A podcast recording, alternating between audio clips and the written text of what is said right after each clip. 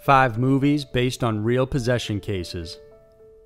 We enjoy movies for their entertainment value, but sometimes the stuff we love to watch is inspired by more sinister real-life roots. The horror films in this list are already disturbing, but they become more terrifying when you realize that they actually happened. These are 5 movies based on real possession cases. Number 5, The Conjuring, based on the Perron family. After moving into a quaint farmhouse in Harrisville, Rhode Island in 1970, Roger and Caroline Perron, along with their 5 daughters, thought they had finally found their dream home, but they were wrong. Almost as soon as they moved in, weird and unusual things began happening. Their family dog, Sadie, refused to go inside the house, and she was later found dead in the backyard. All of the clocks inside would stop at 3:07 a.m. every single night. While living there, the family reported seeing a mix of both good and bad ghosts. There were ghosts who smelled of flowers, while another would give the children a goodnight kiss in bed. They'd often hear sweeping noises in the kitchen and find that the broom had been moved from one spot to another and a neat pile of dirt freshly swept ready for the trash. But there were also horrible spirits and apparitions that tormented the family. They would pinch, slap, and pull the children's hair. One particular male spirit may have even molested some of the young girls, although this was never fully confirmed. Another prominent entity that specifically tormented Caroline was that of Bathsheba Sherman. Bathsheba was thought to be a practicing Satanist and witch that lived in the home during the 19th century. She also died on the property, hanging herself in a tree just behind the barn. During her life, she was described as an outcast after being suspected of killing her own child as a sacrifice to Satan. Her baby's body was found impaled through the head using a large sewing needle. Bathsheba was also a brutal master, often torturing, beating, and starving the household help. Inside the Perron household, it was clear Bathsheba had favorites as well and showed a liking for Roger. She would caress his back and was often playful with him, while at the same time making Caroline's life miserable by pinching, slapping, and throwing objects at her. At one point, Caroline was awoken by a sharp pain in her leg, only to find a bleeding, punctured wound as if a needle had stuck her. Despite the repeated attacks, Caroline refused to leave the home, and soon Bathsheba would possess Caroline completely, moving her to do things and speak in a different voice to the horror of her husband and daughters. After this incident, the Perrons contacted the help of Lorraine and Ed Warren. It was at the Warrens' suggestion that the malevolent entity tormenting them was Bathsheba. But unlike the 2013 film The Conjuring, the real-life story of the Perron family did not have a happy ending. When the Warrens showed up and tried to help, they only angered Bathsheba even further. As a result, the Perrons had to ask the Warrens to leave, and Bathsheba finally stopped possessing Caroline, yet maintained her presence in the household. Because of financial constraints, the Perrons could not move out of the home for 10 whole years. Since then, the new owners have reported experiencing the same paranormal phenomenon, from loud banging on the doors to mysterious voices talking in the room when no one's there, and more. Today, the home itself still stands. Number 4, Deliver Us From Evil, based on Ralph Sarchie's memoir. Deliver Us From Evil is a 2014 film about an NYPD cop who encounters a series of bizarre supernatural events while on the job, leading him to transition from the world of human crime to the supernatural. The film starts with 3 Marines who discover an underground cavern in Iraq. As they explore it, they start to scream as their helmet video feed suddenly goes black. 3 years later, we meet NYPD officer Ralph Sarchie, standing over a baby's corpse in a dark alley. This starts the investigation into a series of unusual cases that are somehow connected to the 3 Marines first seen at the start of the film. While many of the details in the movie are purely fictional and written for Hollywood, the story of the cop turned demon hunter is actually based on real-life NYPD sergeant Ralph Sarchie and his book Beware the Night. Sarchie had spent 20 years working for the NYPD in some of the most dangerous areas of Brooklyn and Manhattan. As he put it, for much of his career, he spent his days doing his regular job and his off hours doing the work, which was investigating unusual cases of possession and performing exorcisms. In his book, he compiles various stories of his encounters while doing the work. Some of these stories included are that of a young girl beset by a demonic incubus, the neighbors from hell, literally, and the rituals of Palo Mayobi priests, among many others. Sarchie prides himself for not charging a single cent for doing his work as a demonologist and exorcist, believing that it is his true calling. While many people don't believe him, there are also those that do. Regardless, he doesn't seem fazed by the non-believers and just laughs it off. He firmly believes in his work and says that as long as God wants him to keep doing it, he will continue on. The movie Deliver Us From Evil stars Eric Bana as Sarchie, following him as he investigates paranormal occurrences that often overlap with his daily job as a cop. As mentioned, the majority of the story included in the book has been changed and reimagined for film. The movie eventually became a success at the box office and grossed more than $88 million worldwide. Number 3. The Possession, inspired by the haunted Dybbuk box.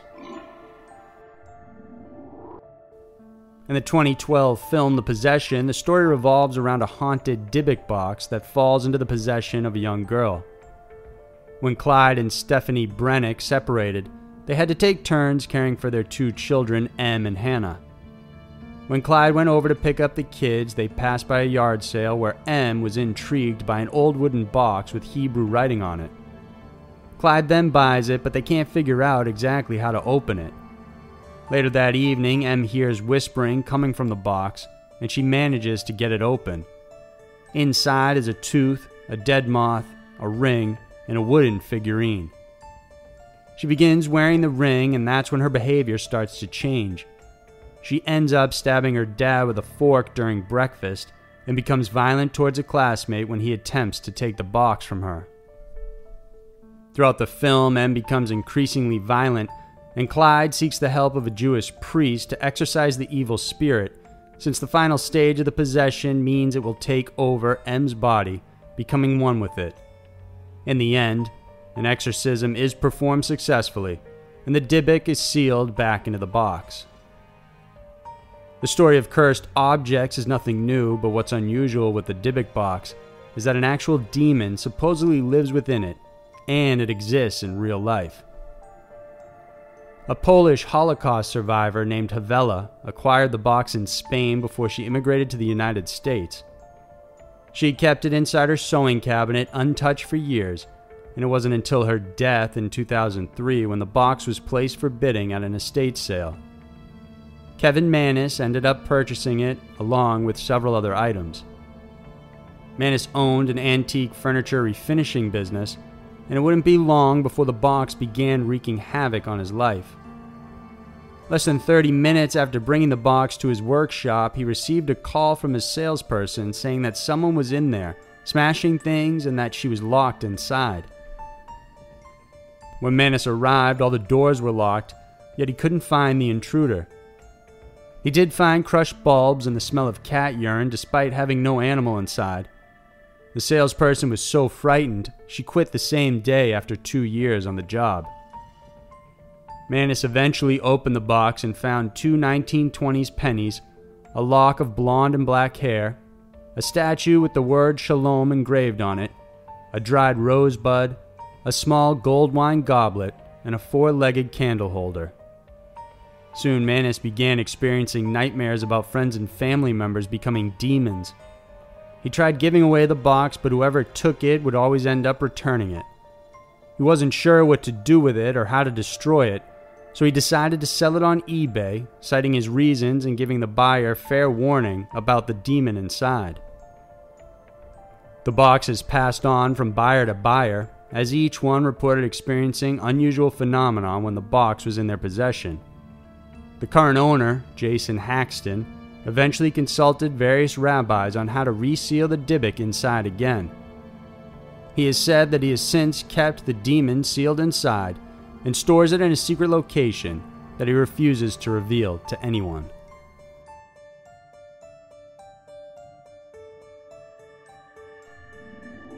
Number 2. The Entity, based on Doris Bither.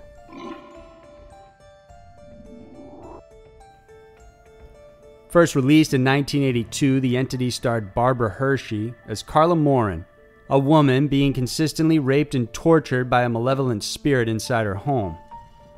Urged by a friend, Carla went to see a psychiatrist and undergo therapy, thinking the problem was psychological. But her psychiatrist believes that because of her past, the problem was purely self-inflicted. Soon her friend Cindy witnesses the attack herself, and they begin to discuss that the issue could be supernatural. By chance, she meets a parapsychologist in a bookstore who agrees to study the home after she mentions it was haunted.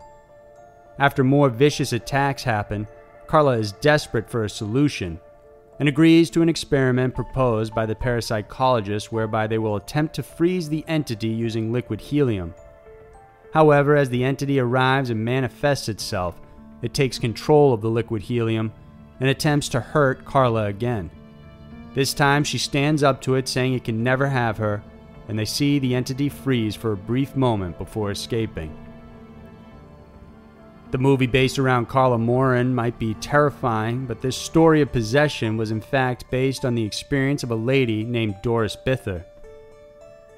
Doris was a mother of 4 children, 1 girl and 3 boys. From the moment they moved into their Culver City home, a mysterious woman knocked on her door, warning her that her house was evil. When Doris asked why, the lady simply walked away without saying anything more. Doris had a rough life, suffering physical and sexual abuse at a young age, and she resorted to alcohol and substance abuse as a means to self-medicate. When she met parapsychologist Dr. Barry Taff and Carrie Gaynor and told them about her home, they were skeptical but decided to check it out. It wasn't until they got there when Doris shared her story of spectral rape. She said the smaller 2 would hold her down while a bigger entity would sexually abuse her. They weren't sure whether to believe her until she showed the bruises she had on her thighs and had interviews with the children as well as the neighbors, both of which reported seeing multiple apparitions inside the home. The children had seen and bumped into these entities so frequently that they dubbed the most prominent one as Mr. Who's It. To find the source of the phenomenon, the investigators decided to set up equipment and cameras inside Doris's bedroom. All of the investigators were crammed inside, and they had Doris summon the beings. She began cursing and yelling at them, and soon enough, various orbs and lights began manifesting in the room. She continued to provoke them, and in one corner of the room, a green mist began to swirl and started to take the form of a male with a muscular torso. Upon seeing this manifestation, one of the investigators actually fainted right there on the spot. The apparition wasn't captured on camera, but they did catch a unique streak of light forming an arc above Doris while she sat on the bed. Doris and her family eventually left the home, but she claimed that despite leaving, the entities continued to follow and attack her. The attacks weren't as violent as before, but Doris continued to remain haunted up until the day she died. Her own son claimed that as she passed away, various orbs of light, like those found in her home on Braddock Drive, surrounded her. Number 1. The Haunting in Connecticut, based on Carmen Snedeker. The Haunting in Connecticut is a 2009 film loosely based on the real-life story of Carmen Snedeker and her family. In the movie, Sarah and Peter Campbell are looking for a rental home close to the hospital where their son Matthew had been receiving cancer treatments. Sarah spots a man putting an up-for-rent sign on a large home, and he offers her a month off if she would rent the property right away, and she agrees. So Peter, along with his other son Billy and 2 nieces, arrive, and they each pick their choice for a bedroom. Matt, the eldest son, chose the basement with a mysterious door. He soon suffers various visions of a man and corpses with various symbols embedded into their skin. Peter then learns that the house used to be a funeral home, and the door in the basement was actually the mortuary. Matt begins to act and behave strangely, scratching the walls until his fingers bleed and even became violent. Eventually they found out the man who used to own the mortuary regularly held seances and psychic research, and that dead bodies were buried in the walls of the home to tether the spirits. The film culminates with Matt saving his family by sacrificing himself to free the spirits. The house is burnt down and the spirits released while Matt manages to return to his body. In real life, these unusual circumstances happened to the Snedeker family. They had moved from upstate New York to Connecticut to live closer to the hospital where their son Philip was receiving treatment for Hodgkin's lymphoma. Carmen, the mother, denied being informed their new rental home used to be a funeral parlor, but the property owner insisted she was told this. Eventually, they would discover the remains of the funeral parlor in the basement, including a coffin lift that led to a trap door in the master bedroom. Other items like toe tags, head tags, as well as personal effects belonging to those that died were also found.